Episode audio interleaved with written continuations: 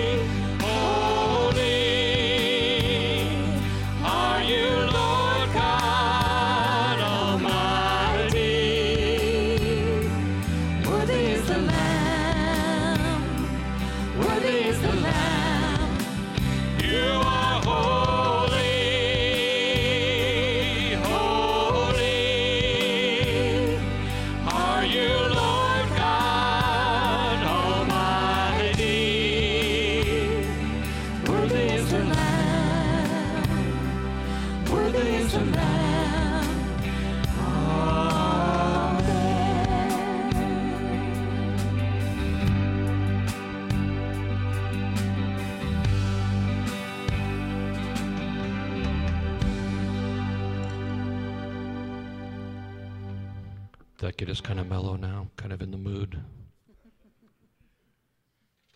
All right, I'm going to capo up here, and I'm going to feature Mr. Brad Johnson back there, our worship leader on many occasions.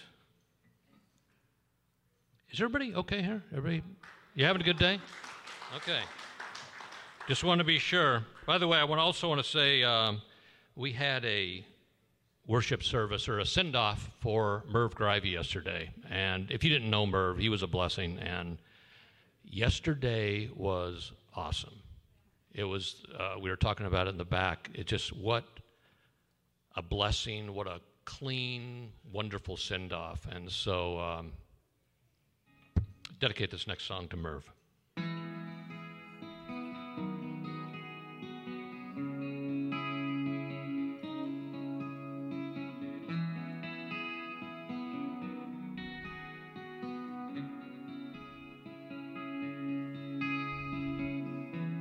I Sing a simple song of love to my Savior, to my Jesus. I'm grateful for the things you've done, my loving Savior, precious Jesus. My heart is glad that you've called me your own. There's no place I'd rather be than in your arms of love. In your arms of love. Holding me still, holding me near, in your arms of love.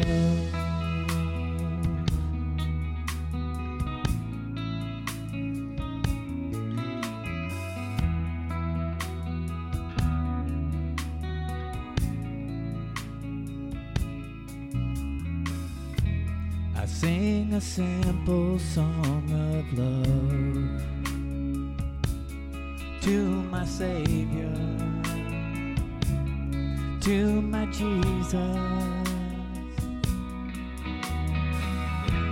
I'm grateful for the things you've done, my loving Savior, precious Jesus. My heart is glad that you've called me your own, and there's no place I'd rather be than in your arms of love, in your arms of love. Still holding me near, holding me still, holding me near, holding me still, holding me near, in your arms of love. In your of love.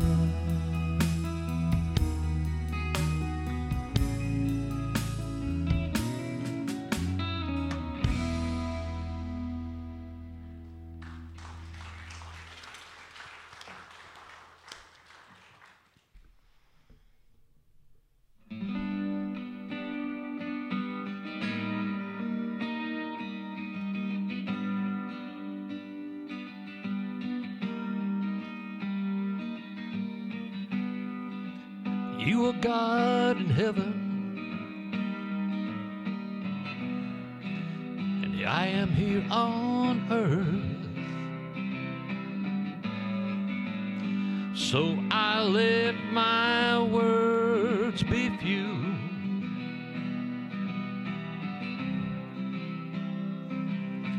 Jesus, I am so in love with you.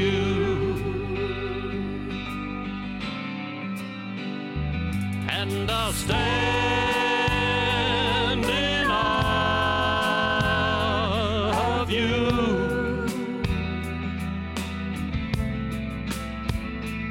And I'll stand in awe of you.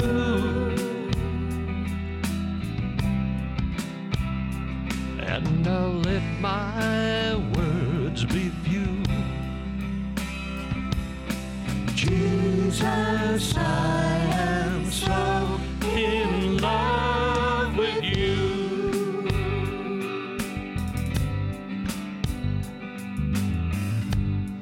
The simplest of all love songs want to bring to you.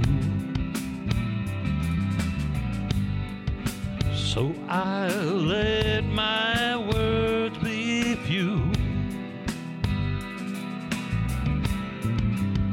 Hey. Jesus, I am so in love with you. Everybody out. And I'll stand in awe of you. Oh, Jesus. Yes, I'll stand in awe of you. And I'll let my words be few. And I'll let my words be few. One more time. And I'll let my words be few. Jesus, I am so in love with you. One more time in the chorus. And I'll stand in awe of you.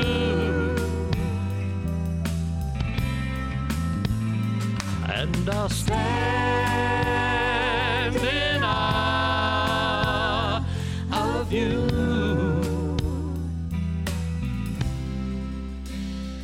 I'll let my words be few. Jesus, I am so in love with you.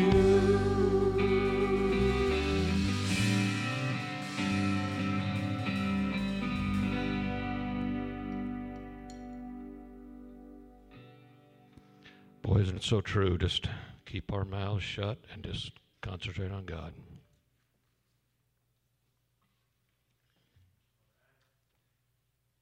Well, good morning. You guys can grab a seat. Sherry, where are you? All right, come on. I would like to introduce to you somebody that is incredibly important to our church, although many times you don't get to see her on a Sunday because she's across the street loving on our kids, on the next generation. This is Sherry Rothenberg. She is our family's pastor, and I'm going to have her share a little bit about opportunities that you have to invest. Thanks. You're welcome. Hi, everyone. Hi, Sherry. Sorry. Okay.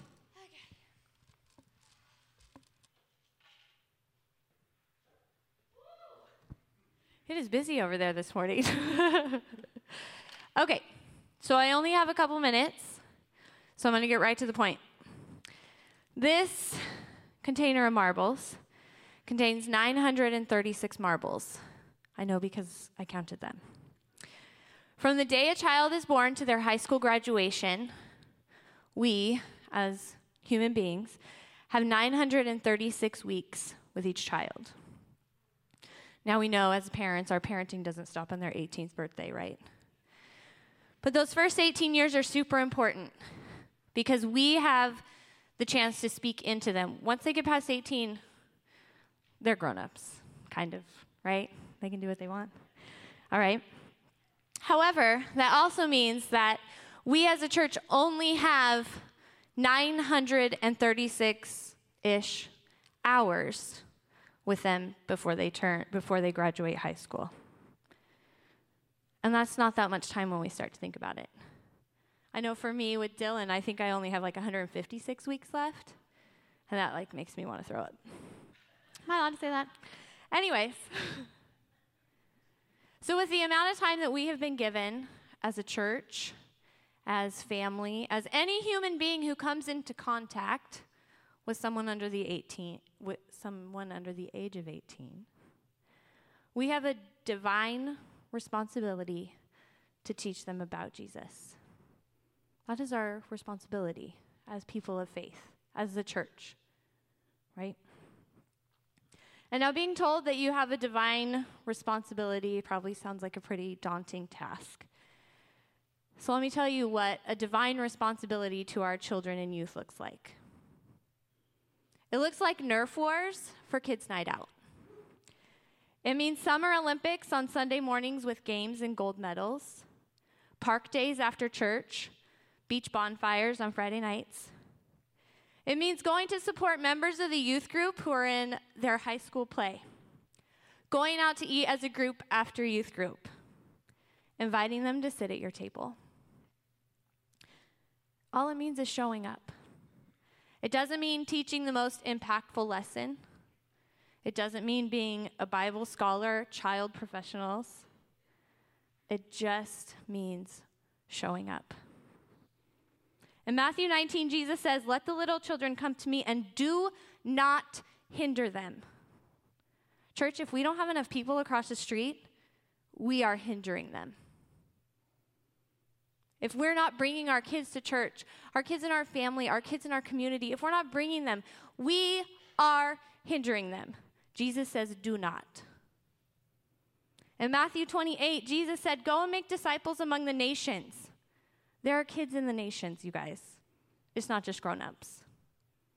And I know that coming into contact with anyone under the age of 18 right now can sometimes not be great. Monday through Friday, I'm a substitute teacher, and it is not always great, right? But it is my divine responsibility. It is our divine responsibility to teach these kids about Jesus. Now, my job in this moment, in this time and place here at Lighthouse, is not just to be across the street and teach the kids. It is also to come alongside our families, whatever that looks like. Aunts, uncles, grandparents, step-parents, anyone who comes into contact with a child during the week. It is my job to come alongside you and share resources and what's working and what's not working. And in 2022, there is so much that is not working. And we don't have the answers, and we don't know where to find the answers. But we do know that here in this place is the answer that each kid needs. And when I'm talking about kids, I don't just mean preschool and elementary. I am also talking about our youth. Josh is doing a phenomenal job with our youth. Our youth group has grown. Our young adults have grown. I know that from experience. My kids are hanging out. Josh picked him up on Friday night. It's so important to just show up. Now, I'm not saying that I am an expert in family as I come alongside of you. I just ask my family, I'm not.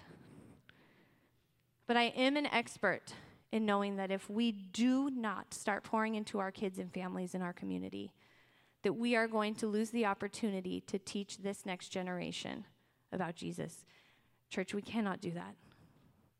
We cannot allow one more minute to go by without reaching the kids and youth in our church, in our communities, in our homes for Jesus. At some point, I always tell the kids in my ministry that I don't care if you remember my name, the curriculum that we use, the games we played, or the songs we sang. My goal is that every child, youth who come into contact with this place is that they will leave knowing that they are a child of God, that they are loved beyond measure, and that this church loves and supports them unconditionally, which means also when they mess up. The only way the next generation is going to know the love, grace, and salvation of Jesus Christ is if we, the church, tell them and show them. In our homes, in our families, in our community, in everything that we do. I promise you they're watching. It may not seem like they're always listening, but they are. All we have to do is show up, invite them to our tables. There are 936 weeks between the time a child is born and their high school graduation. You guys, we can't miss it.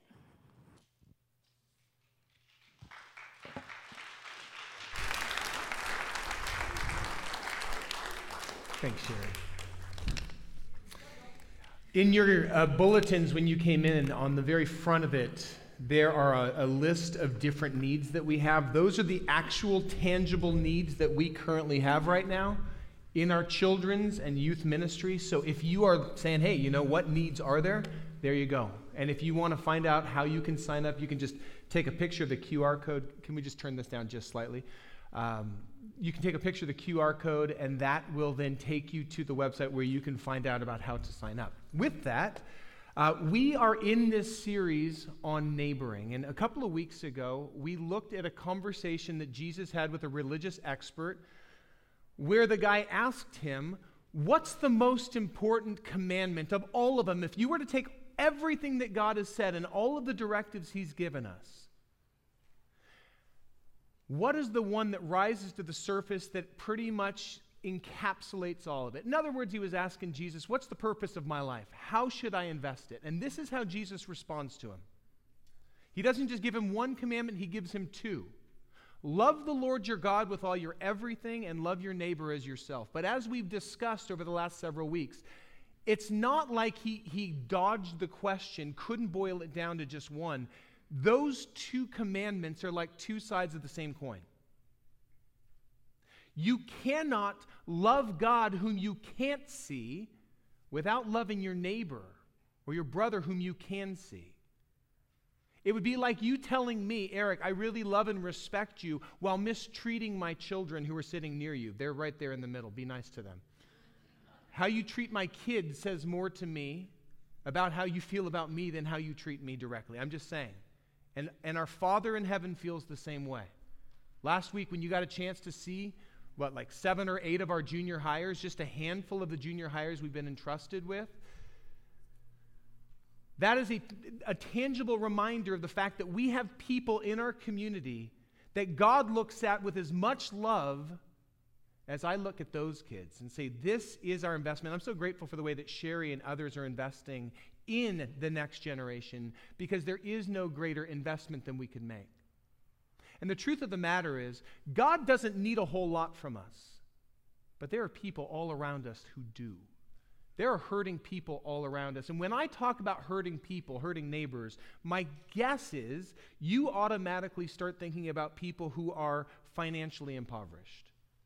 People who either don't have enough income to both pay the bills, put gas in their car, and still put food on the table, who are perhaps in danger of losing their homes, or perhaps have already lost a place to live and are living on the streets. That's maybe where your mind will go to. But I would like to suggest to you today that there is another group of impoverished people in our community that we often overlook, that don't look anything like a homeless person. And if they walked in off the street, you would not think twice about the fact that this person has everything they need. And what I'm talking about are people who are not financially impoverished, but rather people who are relationally impoverished, the isolated and the lonely. And that is rampant in our society in ways that it has never been the case, at least in my lifetime before.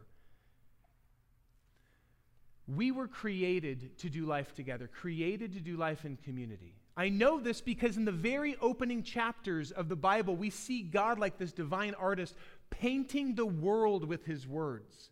And from time to time, as he's speaking the stars into place, and as he's speaking the oceans into place, and as he's creating animals, he'll step back like he's the painter and just appreciate the little tree that he just put. Oh, that's good, right? Like he's doing that over and over. But then at the end of chapter 2, he steps back after having created the first human being, Adam, in his image.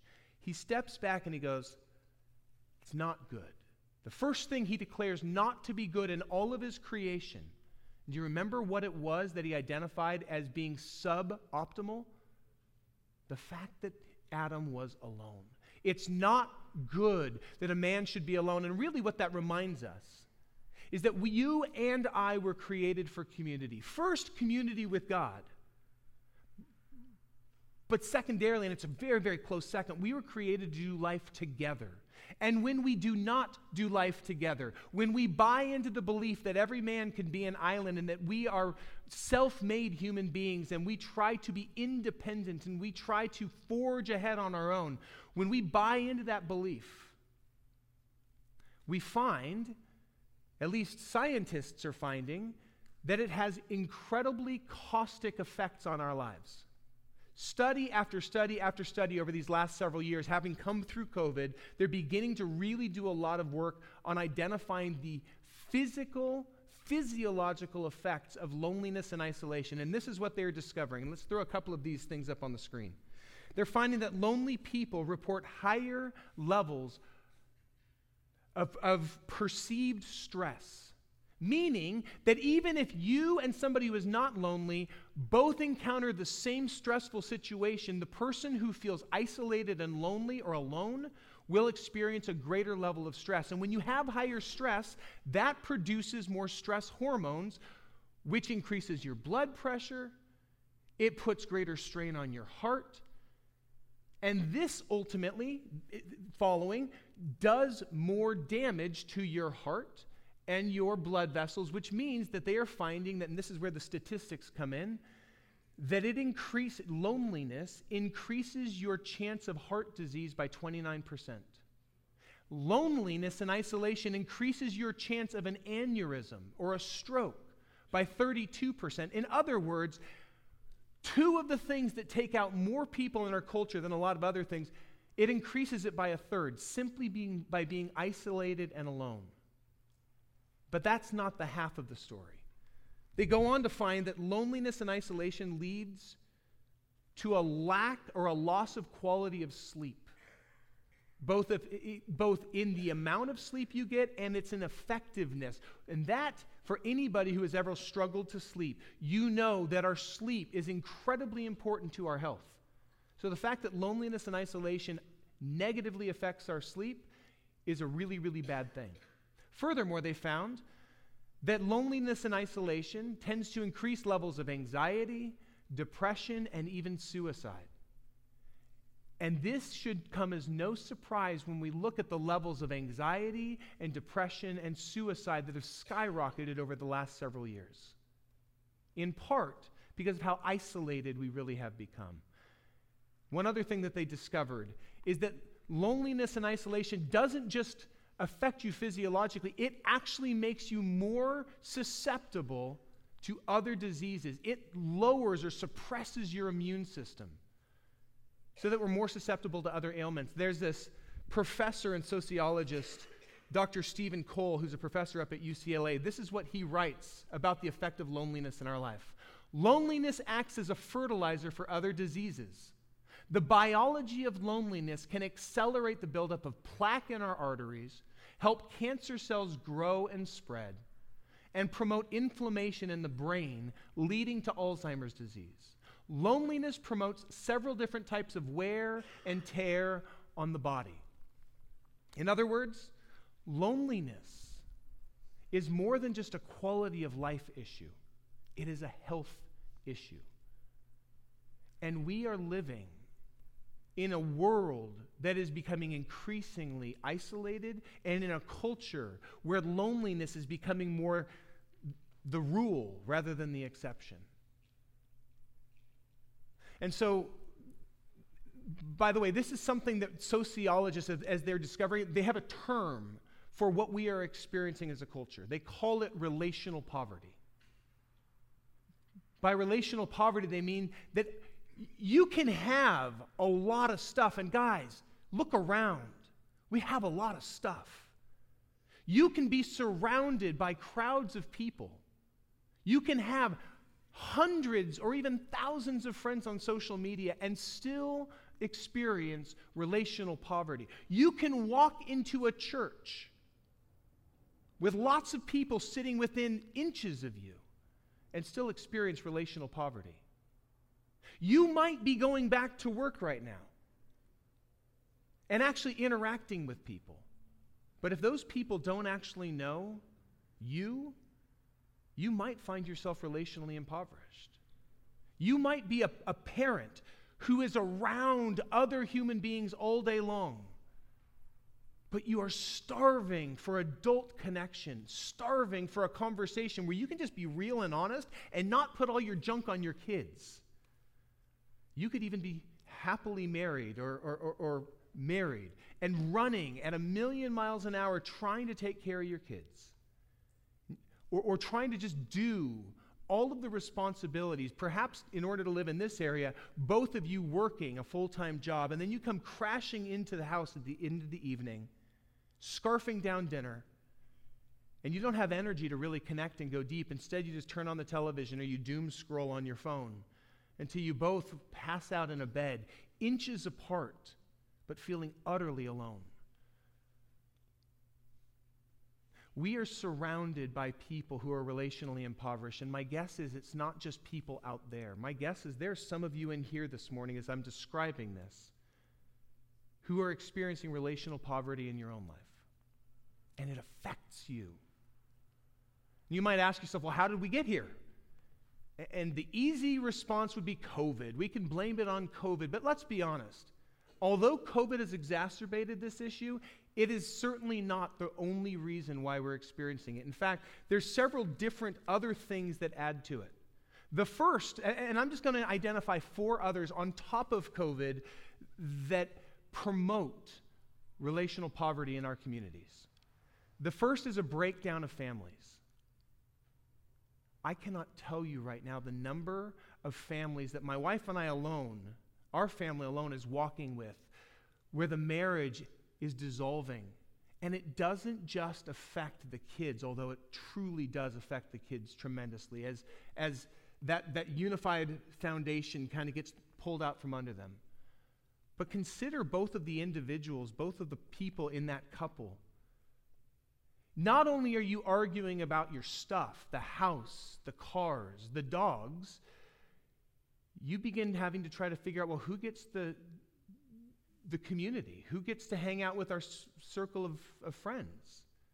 Who gets the church? Because it's not like we're going to both go to the same church alone together.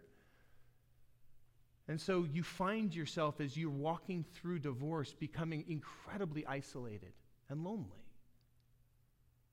Another reason that we're finding that there's a whole lot of this is increased mobility. And what I mean by that is it used to be, and I think of Merv, 94 years he lived in the same city. Actually, I need to correct that because he predated the city by 25 years.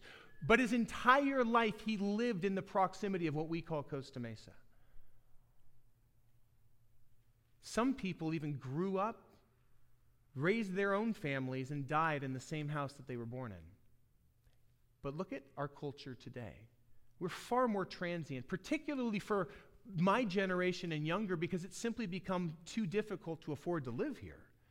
And so if you can go 3 to 5 years in the same house, in the same neighborhood, that was a good go. And so we find people moving more and more, and there's this kind of exodus out of this area, particularly for younger people, to try to find a place where they can afford to live. But look at the consequences of that.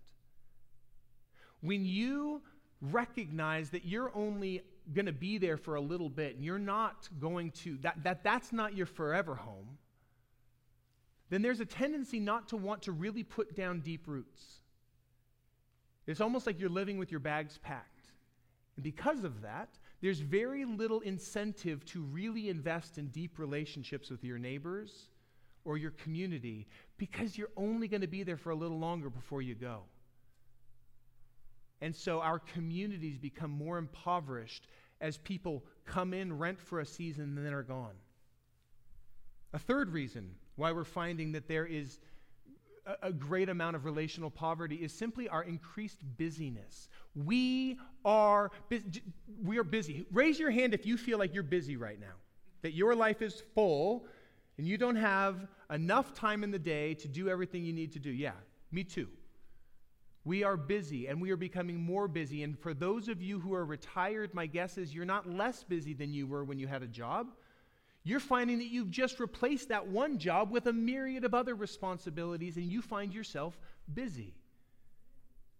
And our busyness causes us to become more superficial in our ability to just be with people and to sink in and make those connections where you can just sit with somebody for hours on a porch. And we just don't have that kind of margin because we're always running from one thing to the next.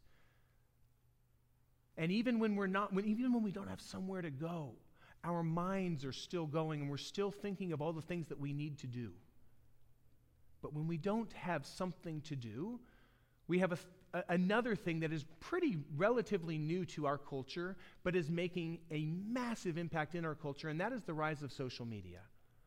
I like to call it anti-social media because of some of you guys. No, I'm just joking, because of me.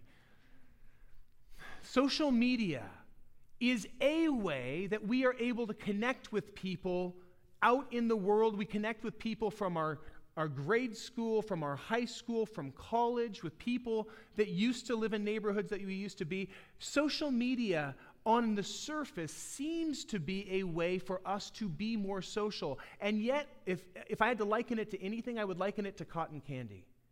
It tastes good in the moment, but it does not have the ability to nourish us in the way that a face-to-face conversation nourishes us. We were created for community. It is not good for us to be alone. And because we're not getting those connections, because we're just skimming off the surface of people's lives and bouncing into people and saying, "How you doing? Good," and then we move on with our life, we're starving for connection. And because we can't get that four-course meal of sitting down with somebody and doing life like we longed for,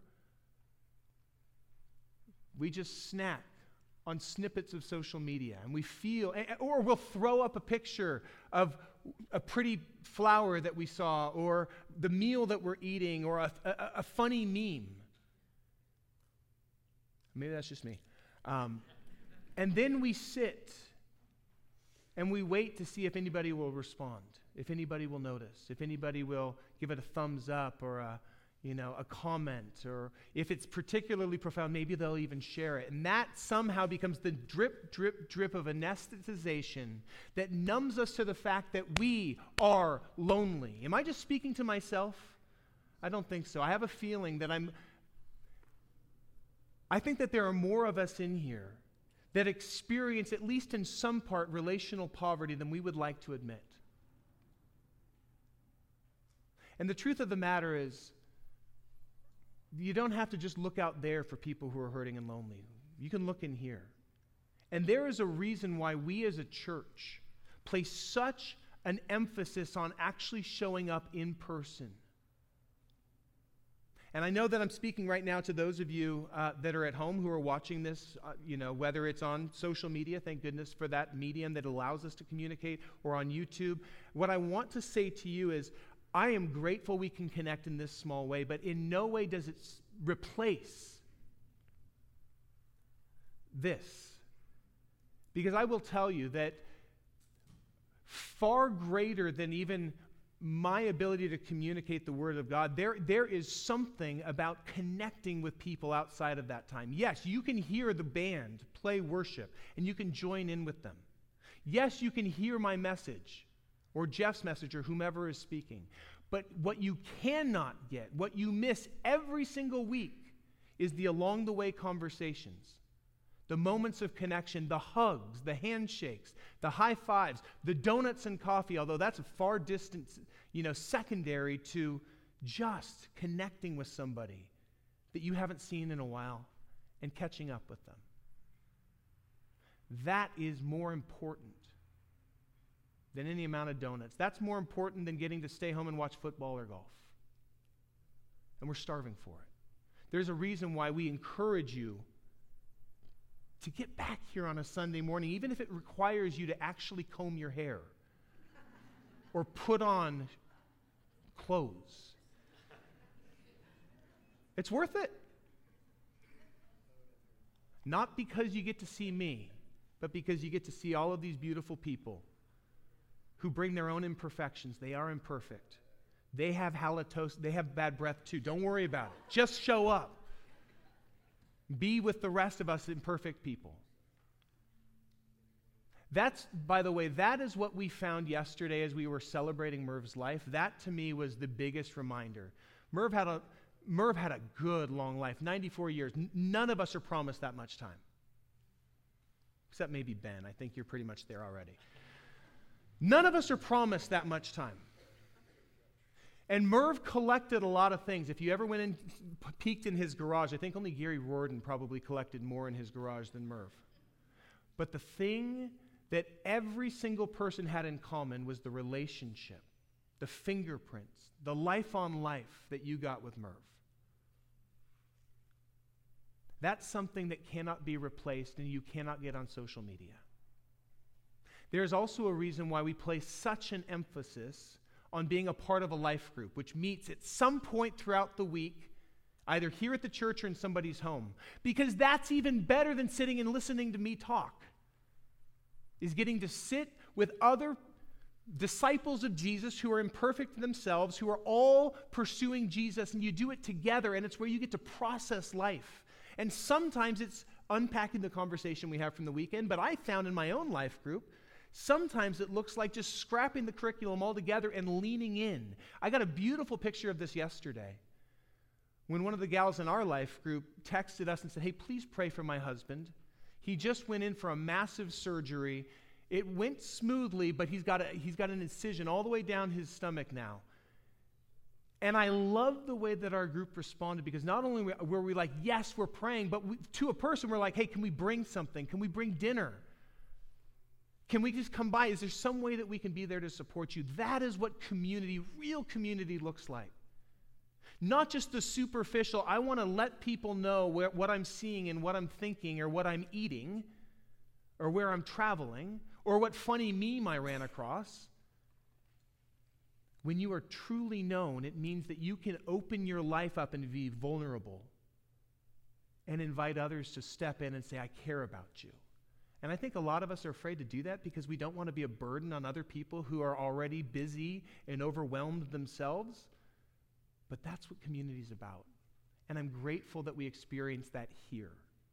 But since we are talking about this idea of loving God by loving our neighbor, in the same way that you can show me love by loving my kids, let's talk for a moment about how we, the church, remember, it's a church is not a building. This is just the box that the church hangs out in. You are the church. We are the church. And we continue to be the church when we step out of this place and we walk into our neighborhoods and we go back to our workplaces and we go back to our schools. So how can we love lonely and isolated people in our spheres of influence? As an extension and a reflection of the heart of God. That's the question I want to grapple with this morning. And there's a lot of ways this can look, but I want to identify three of them. Three ways that we can tangibly love the lonely in our midst. The first way that we love the lonely is through touch. And I can imagine right now all the husbands in the room are going, yes, I love this, I'm lonely, honey. That's not what I'm talking about, okay?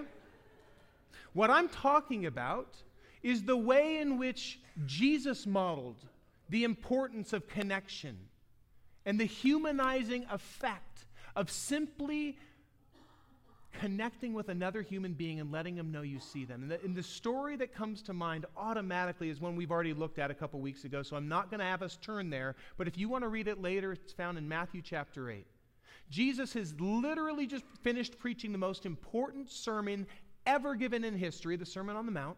He's walking down from the crowds that had gathered there, and he and his disciples run across this man who has leprosy, who falls down before Jesus in the dust. And as we've already talked about, lepers were not socially acceptable human beings. People viewed them about the same way as you probably felt towards somebody who got COVID in the early days when we didn't understand it. Like, back away, don't breathe in my direction, don't have anything to do with that person. I don't want what you got.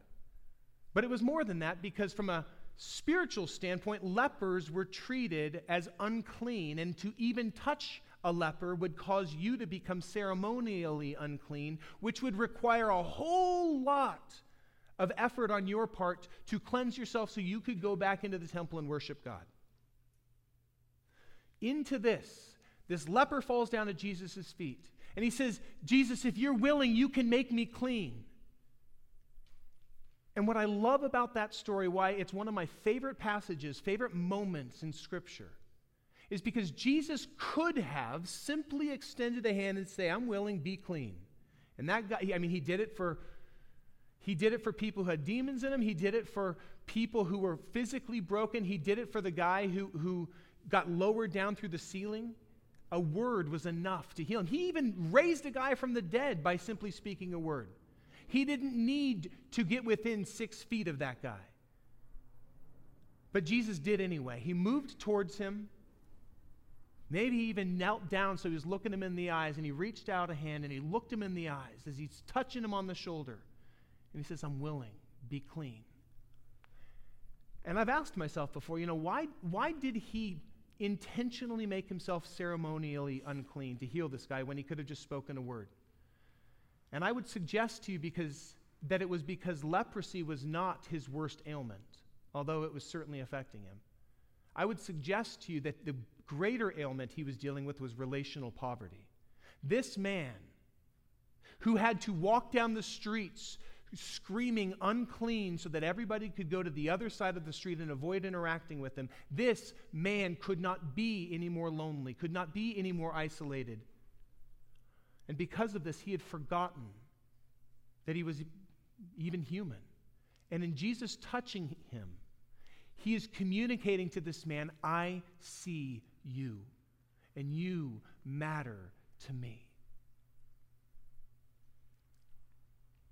My friend Jeannie here sent me an article yesterday by National Geographic of all places, where they were looking at this issue of relational poverty and the effect that touch has on healing.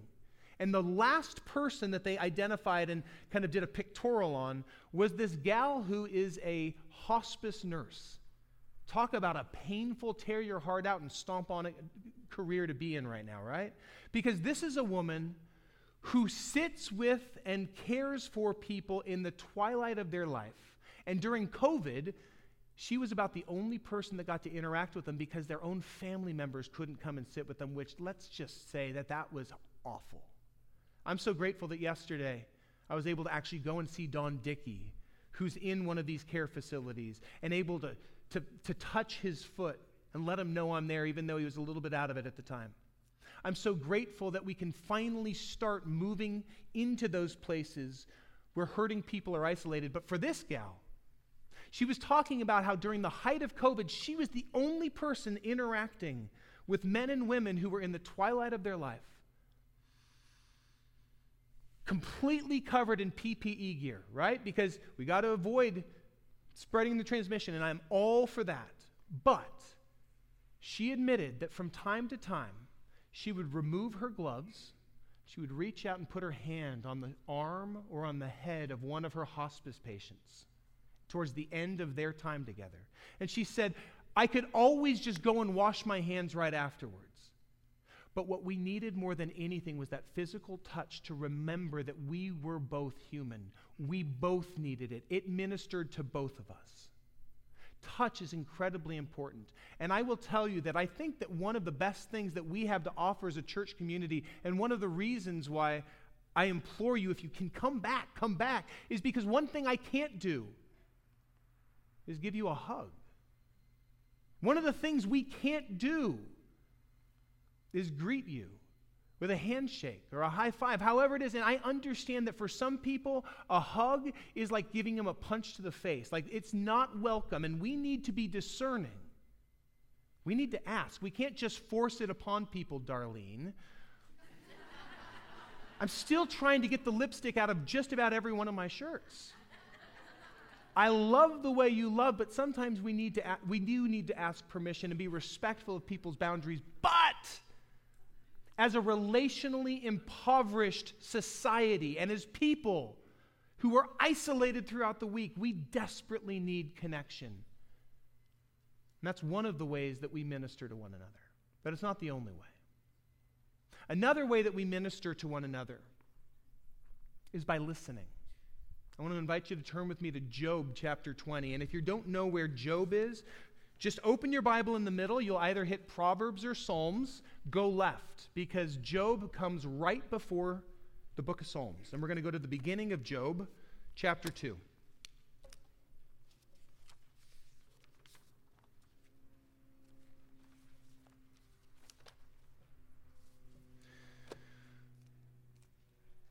Have you ever noticed that most people, when you're talking with them, don't always listen intently.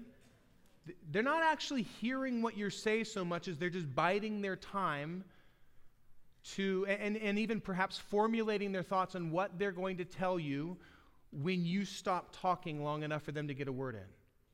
Maybe they're discerning enough that they'll throw in a oh yeah, along the way, just to let you think that they're actually hearing you. But really what they're doing is they're waiting for their opportunity to fix your problem. Many of the guys in the room are going, what's the problem with that? At least I wait.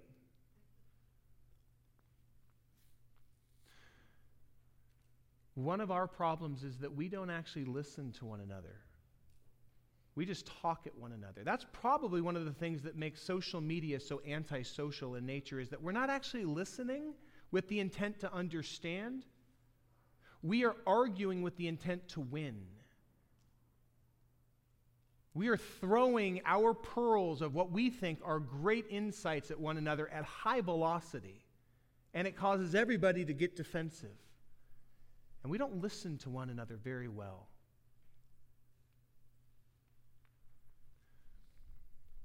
One of the things that the Jews understood is that when somebody was hurting, what they did not need were ideas of how to fix it.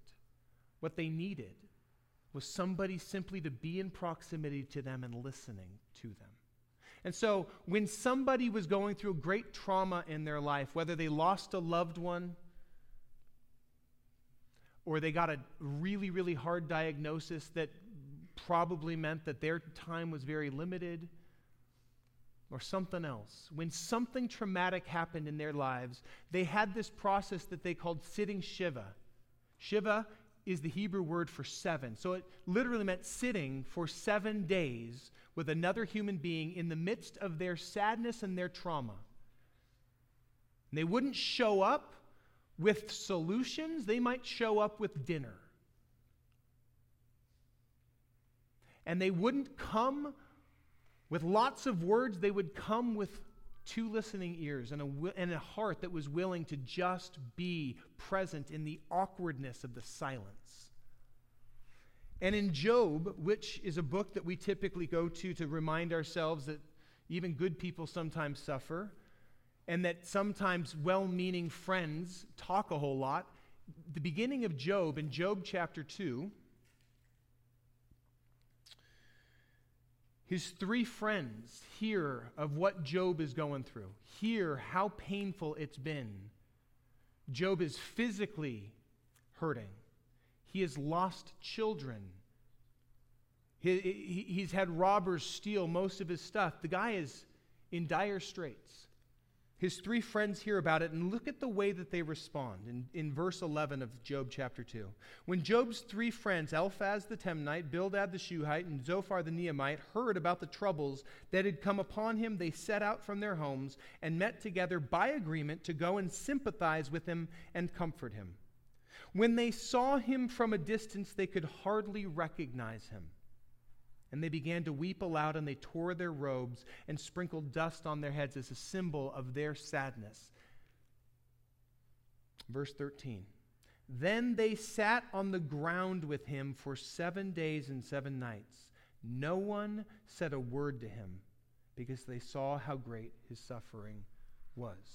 Now, if you continue reading, once those 7 days are up, they switch gears and things go off the rails, right? Then they start trying to diagnose and to give solutions, and it doesn't go well for their conversation. If anything, they become more of an impediment, not helpful in Job's healing process. But for those first 7 days, they come with a posture of care, compassion, and a willingness to listen. And I just imagine for a moment, in a moment, I want you to pause for a moment and think back to a traumatic moment in your life. Maybe it was the death of a parent. Maybe it was the loss of a child. Maybe it was a diagnosis you received.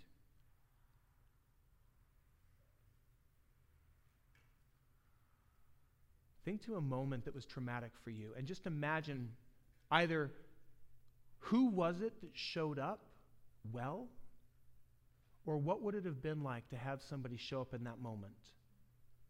without a solution, simply being present and reminding you, you are not alone. 10 years ago, my wife's water broke 13 weeks prematurely. We rushed down to Sand Canyon for whatever reason. Every single one of the pregnancies, we had four. Two of them ended in miscarriage. Two of them ended in very rowdy children.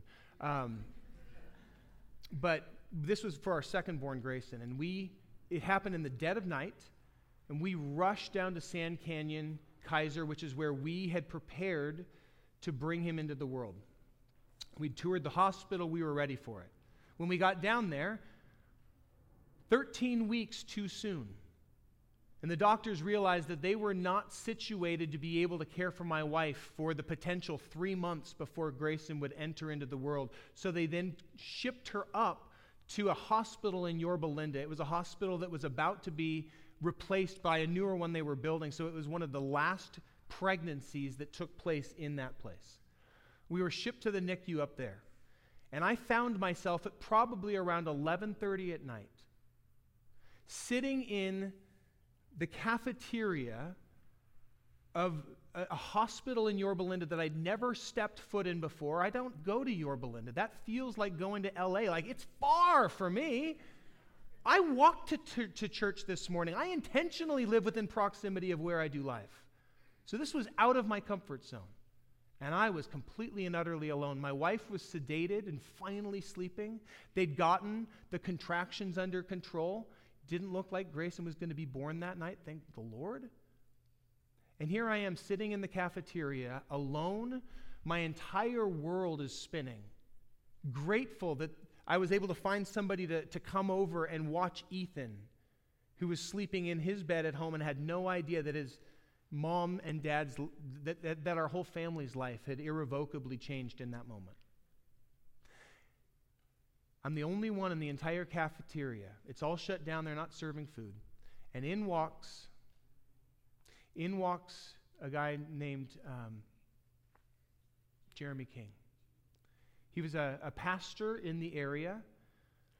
He wasn't a friend. He was more of an acquaintance, if anything, but he had seen on social media that we were going through something traumatic, and he and his wife had gone through something traumatic prior to, and he decided to drive half an hour up to a hospital in the middle of nowhere to sit with an acquaintance in his moment of need.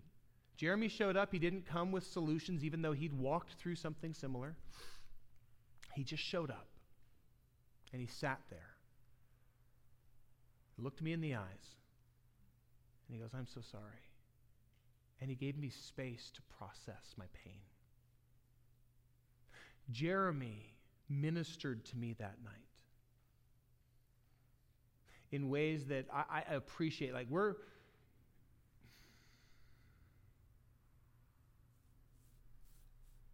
having people who are willing to enter into the messiness, that's rare. I mean, in our society, we almost feel like it's socially rude when you ask, "Hey, how you doing?" And somebody, if you respond with anything other than fine or good, it's almost like you slap that person in the face. Because, like, and we don't. We have trained ourselves. Your world could be imploding, and somebody goes, "How you doing?" "Good." "How's your family?" "Fine." And you know it's not fine. But quite honestly, it's overwhelming to you. You don't want to put that on anybody else, right? That would be rude, we think. But what would it look like to be the kind of people who don't let people off with fine? To be the kind of people who look another human being in the eyes and say, "How are you really doing?" Knowing that it might take a while for them to articulate it, and it might be a little messy. In order for us to really be able to listen to another human being, it's going to require the third thing I want to identify this morning. And that is a willingness to be interruptible. As I've mentioned earlier, one of the primary reasons why we struggle as a community with connection and relationship and being known is because we are simply too busy. And we are. There are so many things demanding our attention. But if we really want to be able to love lonely people, we need to slow down long enough to be able to see lonely people and to recognize pain in someone's eyes, even when their mouth is suggesting they're okay. You know, the people who smile with their mouth but not with their eyes, that is a sign that everything is not okay. And when that happens, it requires us to be interruptible.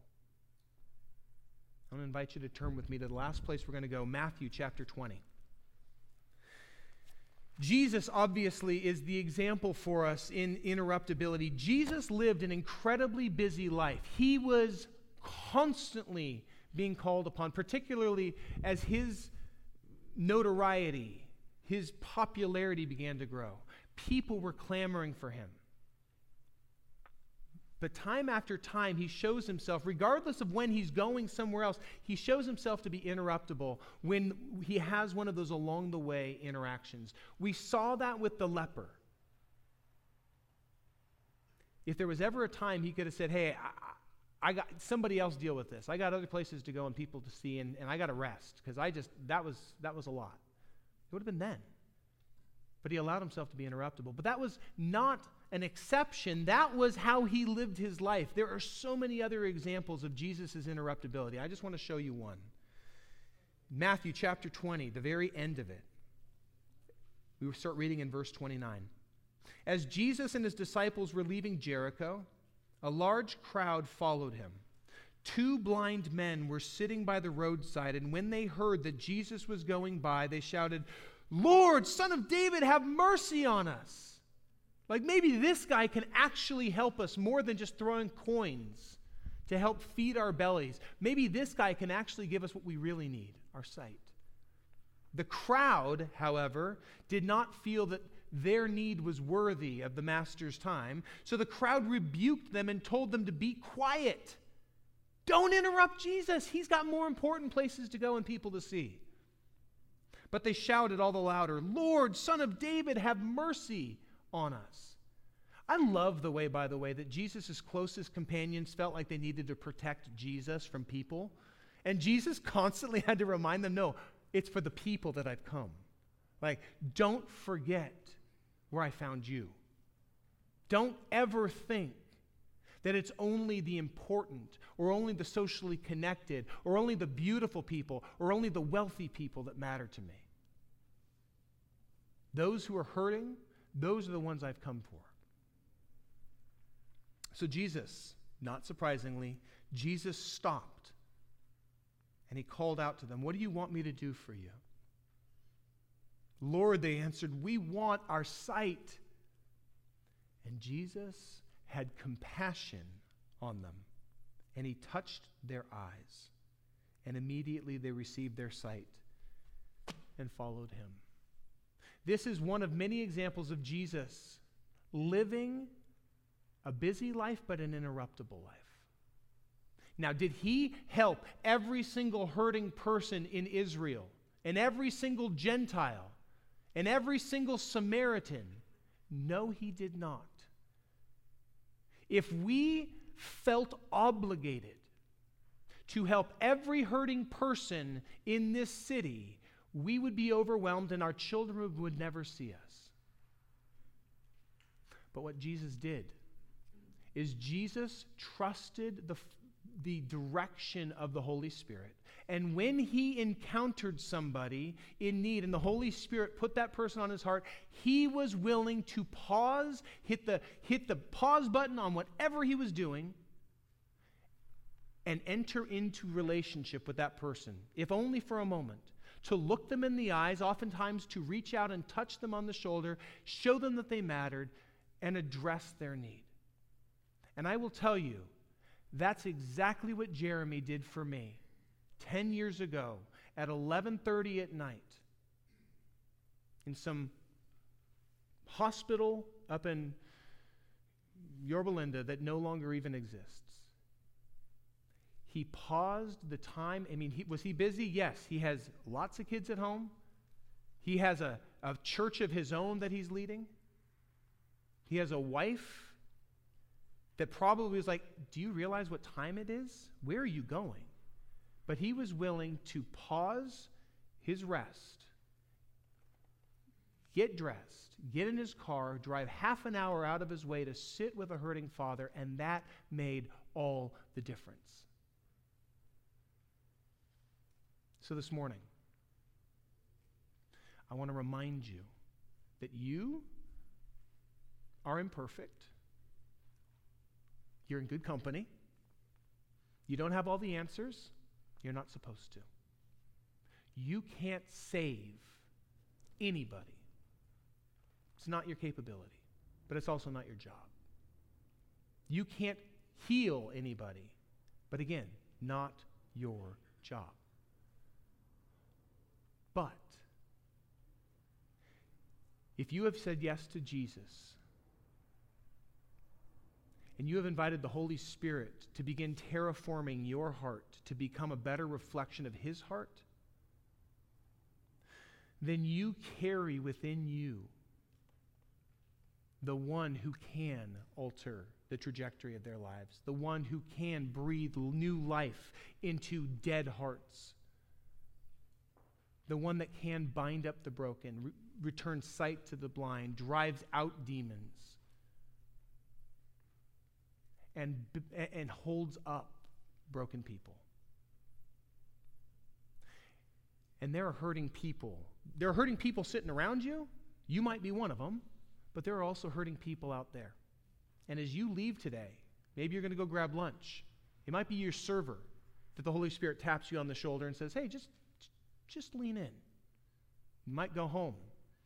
It might be a neighbor that you just happen to see along the way, and the Holy Spirit just take a step towards them. Be willing to look them in the eyes. Be willing to be interruptible so that you can actually stop long enough to hear what they have to say. And if they're not forthcoming with it and you feel prompted, lean in. How you doing? Okay. No. How are you really doing? I'm sorry I don't ask you very often. How are you really doing? How's your family? How's your heart? And be prepared for God to invite you to join him in the care of another human being. Here's what I will suggest might happen. You will find that it ministers to your heart as much as it does to the person that he prompts you to care for. So may we, and I'm going to invite the worship team to come forward, may we be a group of people, as the body of Christ. We already know how loved we are. I hope you do. If you ever doubt that you are loved, just look at that cross and remember Jesus hanging on it going, I love you this much.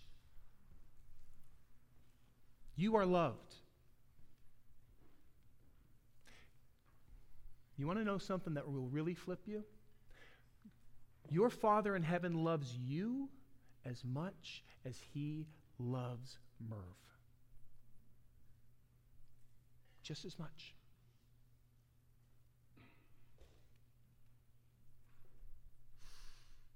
And as a son or a daughter of God, he invites you to join him in caring for the hurting,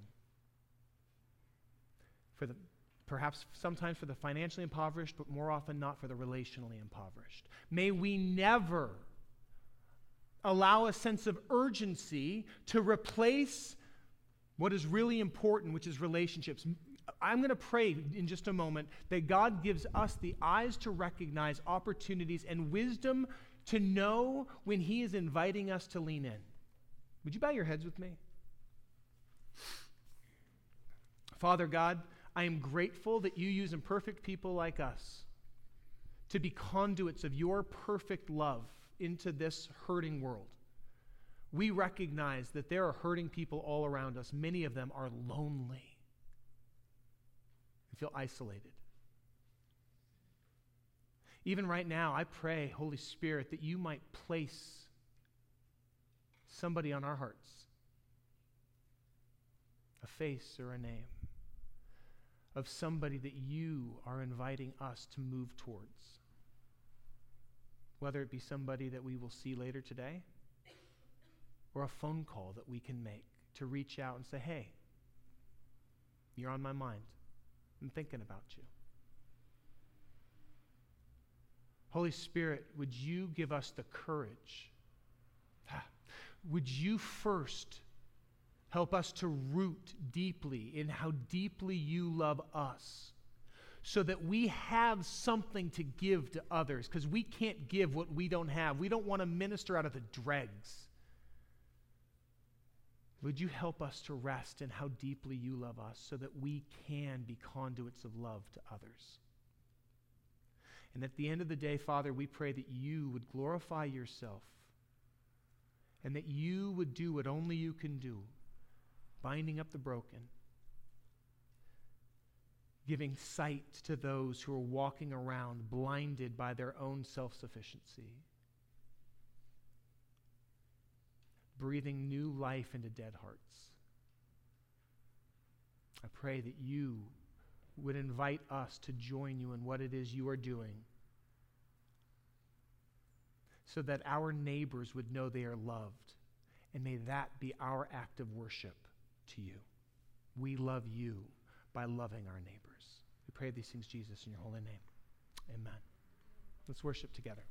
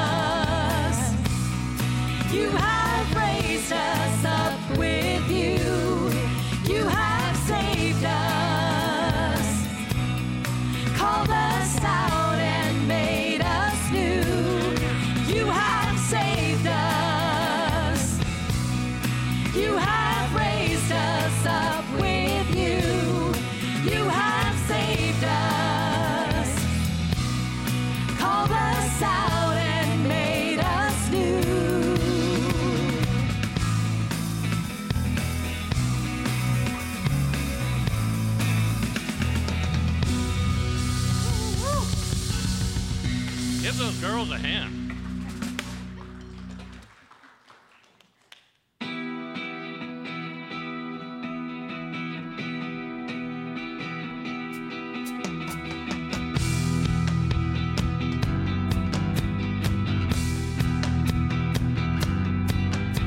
It's crowded in worship today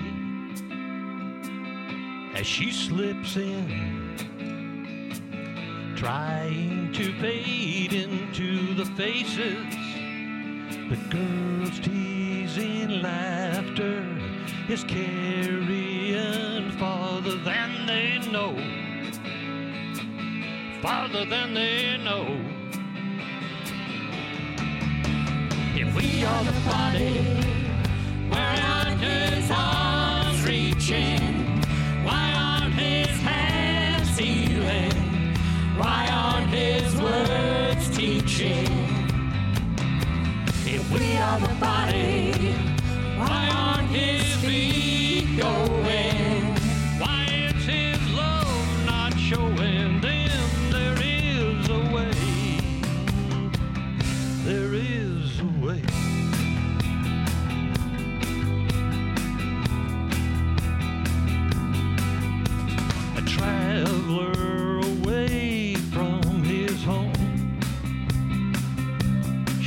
his coat and quietly sinks into the back row. The weight of their judgmental glances tells him that his chances are better off on the road. If we are the body, why aren't his arms reaching? Why aren't his hands healing? Why aren't his words teaching? If we are the body, why aren't his feet going? Why aren't his ears showing? Then there is a way. Jesus paid much too high a price for us to pick and choose who should come. And we are the body of Christ. If we are the body, why aren't his arms reaching? Why aren't his hands healing? Why aren't his words teaching? If we are the body, why aren't his feet going? Why is his love not showing them there is a way? Jesus is the way.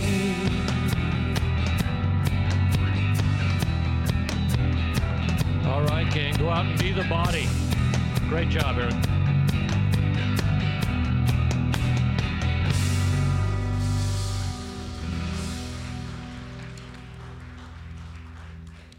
You ever have one of those days where you go, okay, don't forget to do this, and then, of course, you forget to do that?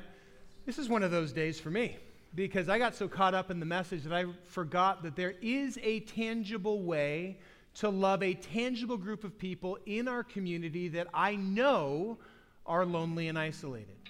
Yes, it might be a neighbor is lonely and isolated. It might be a family member.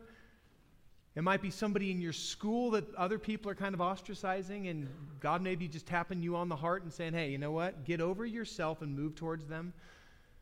Caleb, Ethan, I'm looking at you. Without looking at you, I'm still looking at you. But there is a group of individuals in our community that are demographically isolated, and that is seniors who are in a care facility. Even before COVID happened, it was difficult to interact with them. They were forgotten, and many of them were starved for interaction. But with COVID, it has exacerbated things and made it far more difficult. And so how can we love those who are isolated in a facility when at this point they won't even let you get near them if you have not been vaccinated or you're wearing a hazmat suit, or they simply say, you know what, you're not welcome in yet? And that is where there's an organization, and there's a QR code on the screen. It's also on the second page of your bulletin that you can snap it with your phone if you have a smartphone, and it'll take you to a website where you can record a brief message of hope. It might be just an encouragement. It might be introducing yourself and telling them that you're praying for them. It might be a stupid joke. Dad, you've got plenty. In less than a minute, you can brighten somebody's day. And what will happen is this is now something where they are getting technology into the hands of men and women who are isolated in these homes where they're not able to have visitors. And every time somebody uploads a minute-long video, it gets sent directly to their iPad or their device. So you have the ability to tangibly love men and women whom our society oftentimes forgets about. And I'm reminded of the importance of that because I got to sit with Don Dickey in one of those homes, and I walked by hundreds of other rooms full. Every single bed had two people. Not every bed had two people, but you get it. Like every room had two beds, and there was a person in them. And every single one of them needs to know that they matter too, and that they are not forgotten. So, there you go. Send a smile to a senior. And if you're like, you know what, that's not enough for me. I actually want to get in there and see people who are shut in. Pastor Bill actually is meeting with people on Tuesday to talk about how you can specifically do that. And this was not something that was planned. He was already planning on having that gathering. This just so happens that what God laid on my heart to speak about this weekend dovetails with what he was planning to do on Tuesday. So if you're interested in that, Senior Sidekicks is a ministry that helps train people up to know how to come and sit with somebody who is terminally ill or simply isolated and alone. So if you're interested in that, it's going to be 7 p.m. Tuesday night. With that, Lighthouse Community Church, I love you. I'm so grateful we get to do life together. I know that there are probably some of you in here right now who feel very isolated and lonely. And if that's you, I'm going to hang out for a little bit longer. I know Pastor Jeff is in the back, and there are others. You don't have to go home. If you're at home, you do. You're already home, so whatever. Forget about you. But you here, you don't have to go home. You can hang out and talk. I would love to connect with you. If there is a specific thing that we can be carrying with you, just write it on the connection card. There's connection cards in the seat back in front of you. Just let us know how we can be praying for you, how we can be holding you up. If you would like a phone call or to have a time to connect during the week, we're in. I mean, as pastors, we only work half a day a week anyway. So, like, we got lots of time to fill. That's mostly a joke. Not a good one either, but I'm a dad, so you know, there's grace, hopefully. With that, you are the church. Oh, by the way, you can take those connection cards. You can drop them in the white boxes in the back. That's where those of us who call Lighthouse home drop our tithes and offerings. Those of you who are here, it's your first time, please don't feel obligated to give, but we would love to know that you're here. Let us know that you came with that connection card. You can drop that in, and then, as I remind you every week, you are the church. This is our mission field. It starts the moment we step foot outside of our door. Now go be the church. Have a wonderful week.